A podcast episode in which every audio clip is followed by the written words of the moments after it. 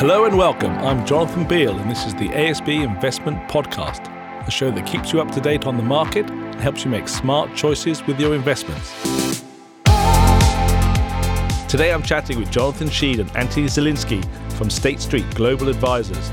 The guys have popped over from Australia to share their outlook on the market for 2020, as well as the opportunities and risks with fixed income investments in this low interest rate environment.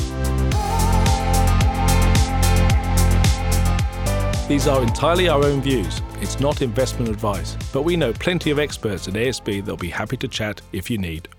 Well, here we are in the booth in Ponsonby, and we're joined by Jonathan and Anthony, and we've got Mairead here as well. So welcome, Jonathan and Anthony, firstly. Awesome to have you come over from Australia, especially to the podcast. It's obviously our reach is reaching Australia, and we've had fan mail from the US as well. So thanks for coming. Maybe start with you, John.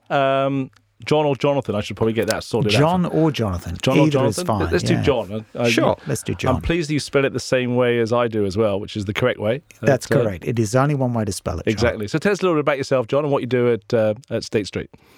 I'm head of investments in the Australian business, and I've been at State Street for nearly 20 years. I actually trained as an actuary, which is usually not a good start for a podcast, but that's my background. And I noticed in the booth here you have lots of musical instruments. I was originally going to be a musician. Oh, wow. So I somehow ended up as an actuary and then working in funds management. So really? Yeah. I've never heard a musician say I was an actuary and then I became a musician. No, but, it's funny that. It doesn't seem to work that way around, does it? Okay, cool. And what about you, Anthony? Were you an actuary or...? Oh, God, no. No, so I've been with State Street for almost 10 years, which, interestingly for our company, makes me to be a youngster. We've got some incredible longevity there.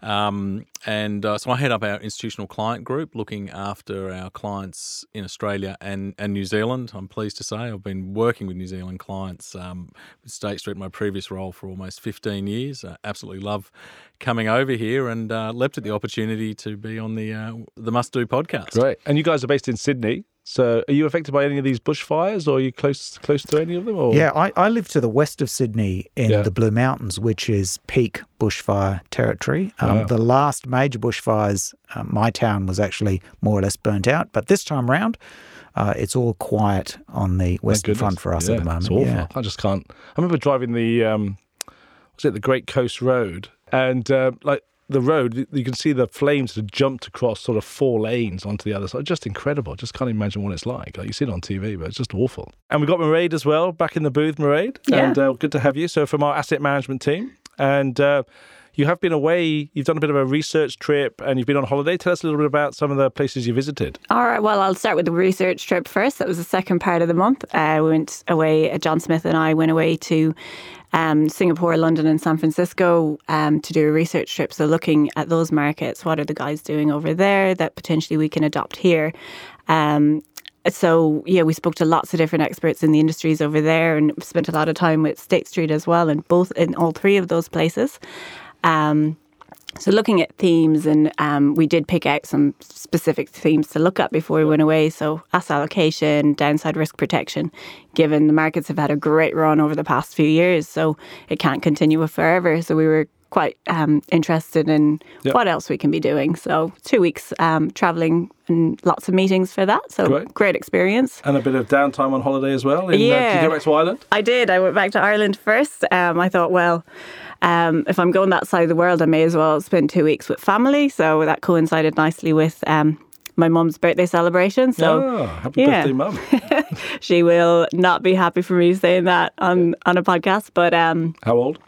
How old? Oh, 60 again. 60 again. Maybe a few years extra. Fantastic. Yeah, it must be nice to have. So there's a big family, Irish family, or not as big as you'd expect. There's only 4 of us, so by Irish standards, that's probably relatively small. So yeah, me and my 3 brothers, we all got together. We hadn't been together in 8 years, so that was lovely. The first time. And lovely. I did a surprise entrance. They didn't know I was going to be going. So wow.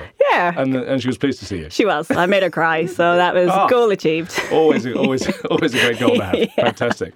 All right, so we might start, maybe we start simply and then we'll move up into sort of outlook for next year and role of fixed interest. But we might sort of start with, just give a bit of context about State Street. So what is State Street, the size of it? Let's start really simply, where's the name come from? And those types of things.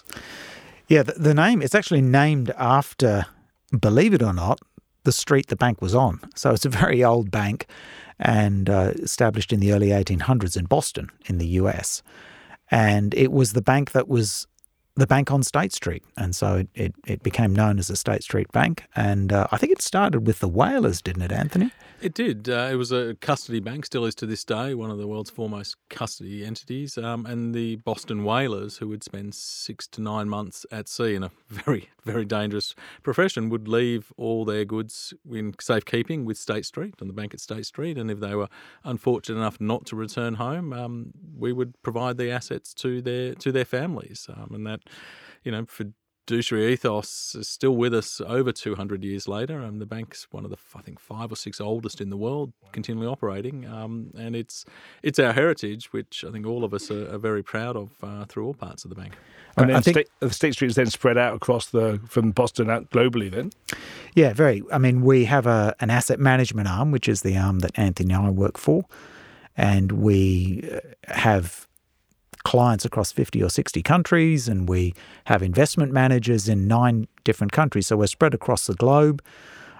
We manage some long-distance telephone number amount of assets. It's nearly $3 trillion wow. US dollars. So it's a very, very big firm. Wow. But because most of our clients are, you know, sovereign wealth funds and central banks and are those really large asset owners, very few people have heard of us. Yep. Very few mums and dad investors have actually heard of us, despite the fact that we're one of the largest asset managers in the world. Well, you guys are like top 3 largest fund manager in the world. So like it's awesome to have a relationship with you. And Mairead, maybe on the relationship side, maybe for people listening, so what's the ASB State Street relationship? How long has that been around? What do they do for us? Yeah, so we've had a relationship, we were chatting about this earlier, for over 20 years in total, which is phenomenal.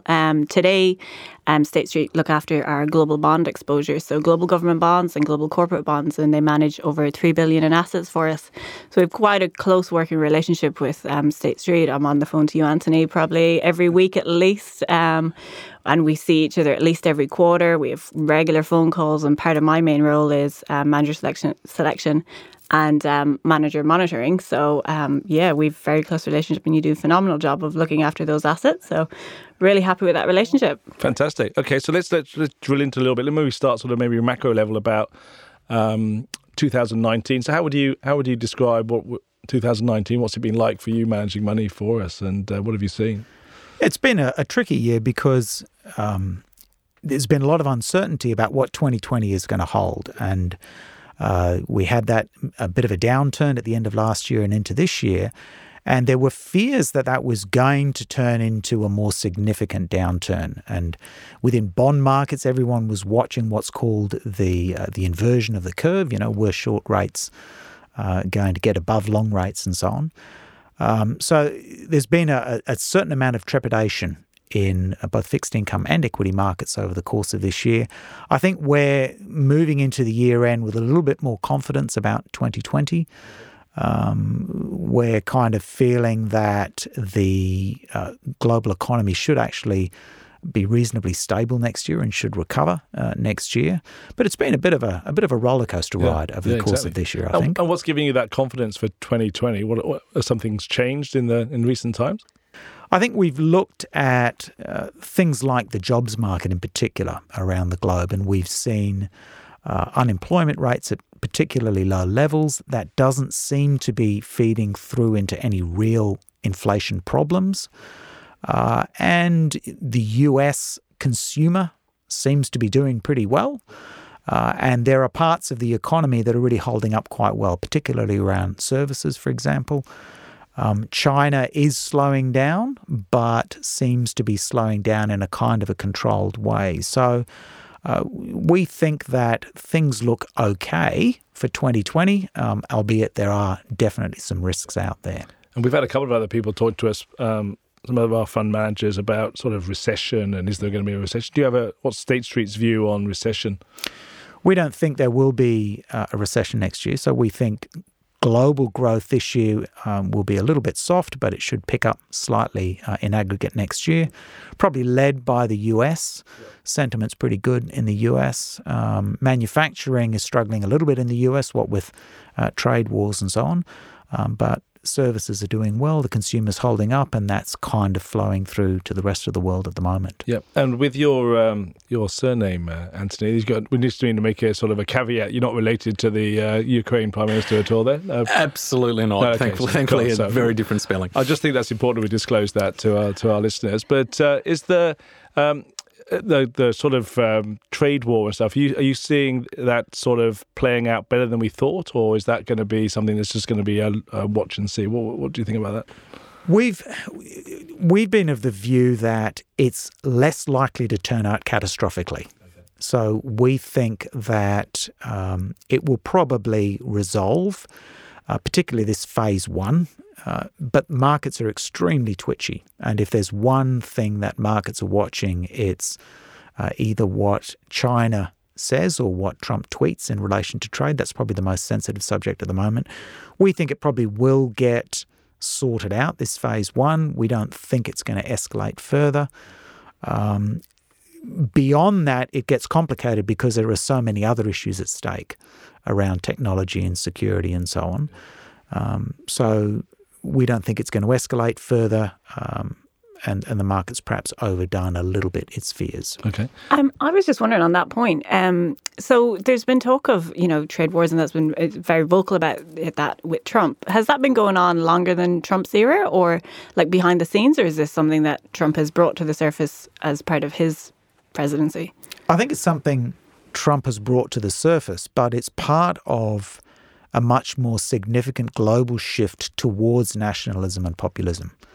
And if you were to look at you've seen signs of that in the UK and Europe as well. So trade, I think, is maybe the canary in the coal mine for some other bigger shifts in the global climate. Well, we've talked with Chris Tennant-Brown before about Trump's going to need some wins going into the election, and this seems like a really big win if he can tweet to say he's done an awesome job and he's made America great again, and share markets are still going again and again. Share market's been going again. It's gonna just gonna be positive for him, surely. Yeah, he can't afford another loss. Put it that way. Yeah, exactly. And so I think the theme of a lot of the podcasts we've been doing over the last wee while is sort of the low interest rate environment, and you guys are smash in the middle of that. So how do you sort of navigate your way around that? What should we be thinking about, and what are some of the things you're thinking about with the interest rates? It's a really tough one, and had you said 10 or 15 years ago we'd be talking about zero, in some cases negative interest rates, and even long bond rates below 2%, I would have said you were barking mad. So we live in strange times. One of the things that clients like you are doing is looking at how they structure their fixed income portfolios. So, for example, owning very long dated fixed income is much more of a problem if interest rates rise. So we are seeing clients who are buying shorter dated fixed income or focusing on that part of the market rather than longer dated fixed income. We're also seeing interest in things like corporate fixed income, where you can get a little bit more yield, or high yield income. If you're only going to get sub 1% on a global government bond portfolio, and if you can pick up 2.5 to 3 on corporates, or you can pick up 5 or 6 on high yield, there are definitely more risks involved. But those are the sorts of things we're seeing clients do. Yeah. And what are some of the clients saying to you? Other clients saying to you, Anthony, about how they're thinking about it?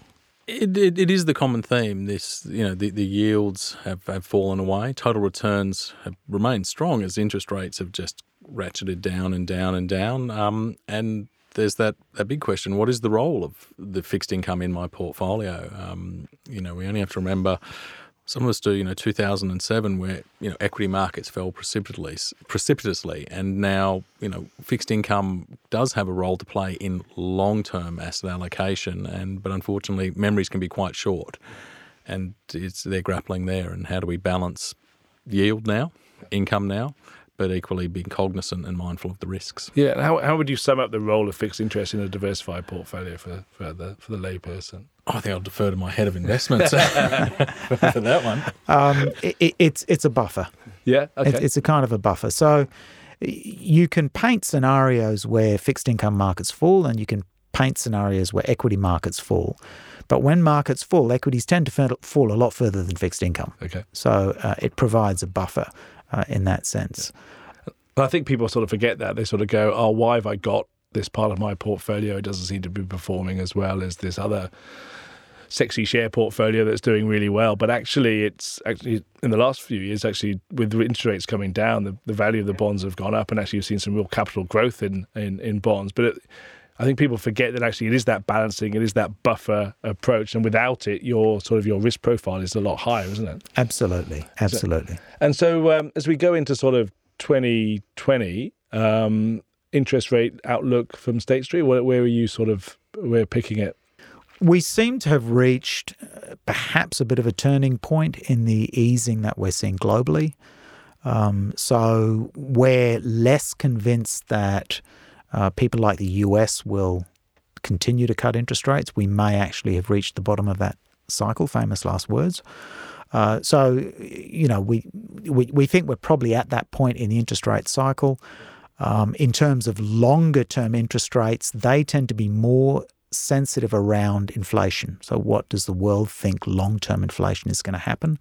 And part of the dramatic change that we've seen in the last 10 years has actually been that dramatic decline in inflation globally and in inflation expectations. It's just something that we've talked about here before about inflation in New Zealand, that it just seems whatever the Reserve Bank try to do, they just can't seem to stimulate any inflation. Is that a global problem? Or it's a global problem, and there are larger forces at play. So the ageing of the population in OECD countries, the glut of savings from retirees, falling productivity. There are a whole stack of reasons that inflation doesn't seem to be the problem that it was in the 70s and 80s. So there are a lot of very long-term secular forces that are keeping inflation down. The thing I use about to understand inflation is every night when I sit at home in my chair, sorting out the kids, and I get a bit of quiet time, I got my favourite chair I sit in, and I look up at my television and go, I paid about $3,000 for that television 10 years ago. And if I bought the TV now, it would be probably half the price and 10 times better than the one I've got sitting on my wall that I think is just way too wide. Yeah, that's a really good example of inflation. Like things have just got cheaper, right? In a lot of instances where actually things used to get more expensive. It's just completely turned on its head, isn't it? Yeah. I just look at the gear in the podcast booth here and think what that used to cost 20 years ago. Exactly. When the Beatles were, well, that's probably more than 20 years ago, when the Beatles were in a booth like this and banging out hits. But, hey, now, Mairead, maybe from your side at asset management, we talked about, and John's talked a little bit about going sort of maybe shorter in the bonds than sort of shorter term than long term. What are some of the things that we use at ASB to help with that around? Maybe asset allocation might be one that you wanted to talk about. Yeah, so as part of our asset allocation process, we do make calls in terms of the short duration and long duration position within our global government bonds. And we have actively made a choice to be short duration in global government bonds to combat the idea that interest rates may rise in the future. And that is, to explain why we do that. As interest rates go up, your return goes down. So it is to try and protect and the portfolio and be defensive within our fixed income assets. It's a bit like if you're in a term deposit and you're going, I'll take a 1 month and 3 month rather than sort of a 5 year term deposit because the rate might be a little bit higher for the 5 year, but if rates start rising, I'm going, oh my God, I'm locked into this for 5 years. Yeah, exactly. And I suppose that's the way we manage fixed interest across billions or trillions of dollars. It's the same way of thinking about it, isn't it? Yeah, and we've had a similar position in our more actively managed portfolios. We've tended to be underweight those long duration fixed income assets. That's been a fairly common position for us. And globally, sort of short duration, you were saying the other day on your trip seems to be the thing to be, isn't it? Yeah, on the research trip across everybody we saw like 15 different companies across from clients to investment managers, and pretty much everybody said they were short duration across the board. Yeah, interesting. But it's not that long bonds are not being purchased. And this is one of the strange things about the long bond market, because there's a lot of defined benefit pension schemes who need to buy those very, very long-dated fixed incomes in order to hedge their liabilities. I did confess I was an actuary at the start of this podcast. Exactly. You kept out of it for a while. That's right. So there are buyers for those assets, which is one of the things that's keeping those assets at very hefty prices. Okay. Hey, now, good segue, but because you've done a bit of work on in retirement and income and stuff. Do you want to talk a little bit about some of your thoughts or findings around that? Yeah, one of the great stresses of the low interest rate environment we're in is actually for retirees. And I've noticed every time the Reserve Bank in Australia or in New Zealand cuts interest rates, you get a cheers from younger people with mortgages and you get tears from older retirees who are trying to live off their term deposits or their interest earnings. And that problem of income is a major issue for retirees, and it's one that lots of asset management firms have been trying to grapple with. And if you look at where equity markets have got to, they seem like they've reached extreme levels until you think that, well, actually equities are yielding something like 2.5%. And if you look at the profitability of companies in equity markets, their profitability yield or their profit yield is something like 5 or 6%. And you compare that to 1% on a government bond, and all of a sudden you see one of the reasons that equity markets continue to look attractive. And so I think we're seeing a shift for retirees away from saying, I need to have fixed interest investments, to saying, I am probably going to have things like equities in my portfolio, and I'm just going to have to wear some ups and downs. Yeah, exactly. We've definitely seen that through sort of the clients that we're talking to around that hunt for yield. And if John Smith was here, he'd talk about the sort of Australasian equities and sort of the dividends you can get off those, and sort of well managed and, you know, almost like defensive stock that will continue to pay the dividend. If you want the income, that's actually why you've bought that asset. It's not around the capital growth and just keep it. And it's a sort of almost a different mindset to, I've got to age 65, I need to go conservative. That's probably, as we look forward in the future, is not going to be a very smart strategy, is it? No, and one of the strange things about equity markets and the information age that we live in is everyone knows what their shares are worth.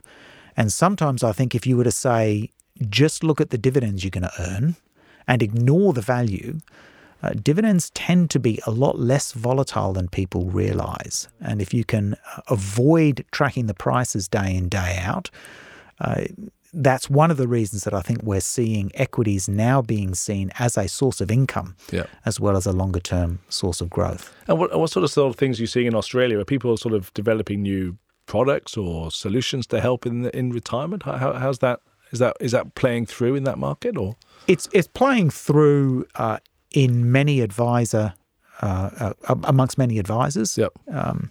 From a product point of view, Australia has been going through a process of trying to develop a standard superannuation retirement product.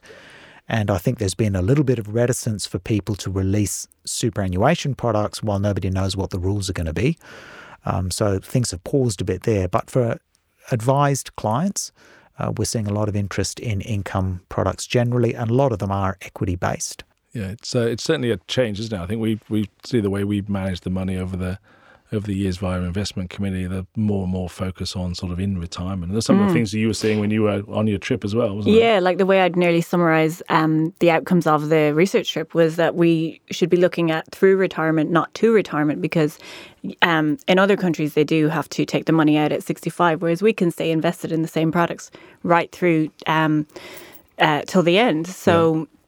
You should be thinking about the longer term and not just 65. It's also, I'm not sure that the word retirement's going to last. I think it's like you don't plan on retiring. Well, I don't think. No, well, probably. But I'm going to transition into a different lifestyle, and I think that's probably a different way of thinking about it. Hey, Anthony, and even 65 is not the end. It's the beginning. It's halfway. I mean, you know, 65 is perhaps the end of the accumulation phase, but the accumulation is going to go 20, 30 years. It's going to have timeframes and transitions as you work through it. And, you know, as you said, this ability to stay in the system, to keep a balanced product. Yeah. The balance might change a little, but totally. Your timeframes are now 60, 70, you know, there's probably someone joining KiwiSaver today at 18 who'll be there for probably 80 years. Yeah. And 65's just just a point on the curve. And it's all I remember it's changed. I think if you get to, I think life expectancy in New Zealand is something like 84, I'm going to get this wrong, 84, 85 for females, and I think it's a little bit higher for men. Might be the other way around, actually. Oh, I think it's the other way around. Sorry, Mairead. We've got that. But if you get to age 65, then your life expectancy then kicks up to sort of 91, 92. So it's, if you get there, then there's probably so you start thinking about, well, I could be in retirement for 25 years. Even if there a small amount of inflation is there, that's going to have a massive impact on your capital base. So you need to think about growing your money. If I think about my father, that was the last thing on his mind when he got to retirement. Very different, eh? And I think the other thing that's changed is the need for flexibility. So a generation ago, you reached retirement and it was a cliff edge event. You left work and you immediately went on the pension, or you got a superannuation benefit from your employer. Whereas now the expectation is much more around, I'm going to work part-time, or I'm going to work on contract, or I'm going to do pro bono work.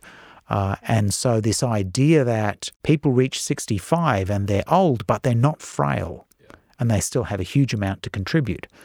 There's a really interesting book called The 100-Year Life that looks at some of the long-term impacts of this new demographic of people who are old but not frail and still have a huge amount to contribute. I'm the worst person I know, and my father gave this skill to me around, I'm useless at DIY. Like I've learned from the master. My father was terrible, even though he used to say, if you can read, you can do anything. Except DIY. But I go to Bunnings now, and it's just the best place in the world, because everyone who works in Bunnings is typically over the age of 65, and they know exactly what they're talking about. And they're perfect for people like me who go in and go, I'm trying to hang a picture. What do I need? Stay away from the power tools, Mr. Boone. Honestly, but there's just a lot of them have run businesses for 20 years, been in the trade, and it's just brilliant. It's just such a smart idea, and it just... people like me, it's perfect. And they have a sausage sizzle on Saturdays and Sundays. And they have a sausage sizzle. Exactly. Oh, here as well. Yeah. Oh, they do that in Australia. I'm glad to see that's a trans-Tasman. Is that a Kiwi thing or a... No, we have sausage sizzle at the front. Yeah. Definitely Australian. But... Are you claiming that Australia invented the sausage sizzle? Okay, we're veering. Hey, Kate, I just want to finish. I asked this of BlackRock and the Vanguard guys when they're in, because I just love this idea about people getting into investment management, and it's not something that's easy to do. Like, you go to school and they go, I want to be a fund manager, I want an investment manager. It's like really hard. So I'd be really interested to understand, John, how did you get into investments, and how did you get into, say, you started an actuary and a failed musician, but how do you get into it? I started as an actuary and I was consulting. And so I was doing manager selection and those kind of things. And after about 10 or 12 years of doing that, this was in about 2000, I started to work for State Street in what was more of a client-facing kind of role. So it was really a gradual transition from consulting originally and then moving across. And what drew me to the industry was I loved maths. And I loved an intellectual challenge. And so it started as an intellectual challenge, but I've come to realize that this business is actually about people. And you have a responsibility of looking after people's money. And I think as I've got older, still very young, as I've got older, I've appreciated that side of the industry far more. Interesting. And Anthony, how did you get into the industry? Interesting journey. I got a New Zealand connection to it. Many years ago, I was working for a New Zealand company called Ferns Fertilizer New Zealand, a subsidiary there of it, working in Australia. And my now wife was transferred to San Francisco. This is back in 2000. I took one look at the NASDAQ and .com. This will be fine. I'll be a business developer. I'll have options by Tuesday, retired by Friday. I landed on the day the NASDAQ peaked and started its inexorable fall from 5,000 to 1,500. No work papers, no nothing, just a typical Aussie or New Zealand can-do attitude, bars, pub, networking. Ended up working for a little company back then called Barclays Global Investors, the forerunner of BlackRock San Francisco. Did quite well.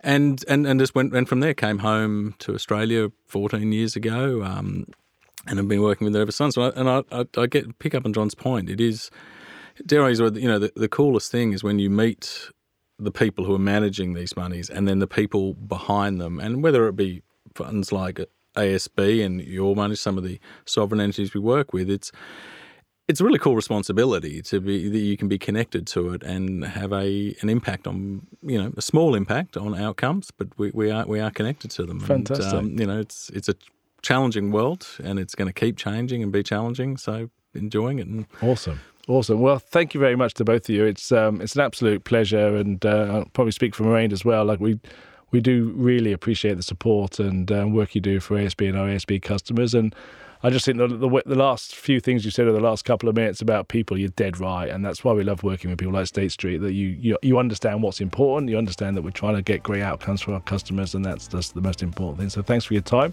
Thank you. And we'll see you again soon in the booth. Absolutely. Our pleasure. Thanks very much. Thanks. Thanks for joining us today on the ASB Investment Podcast. If you have any thoughts on today's episode, or if there's anything you'd like us to discuss on future shows, please fire your suggestions through to podcasts@asb.co.nz.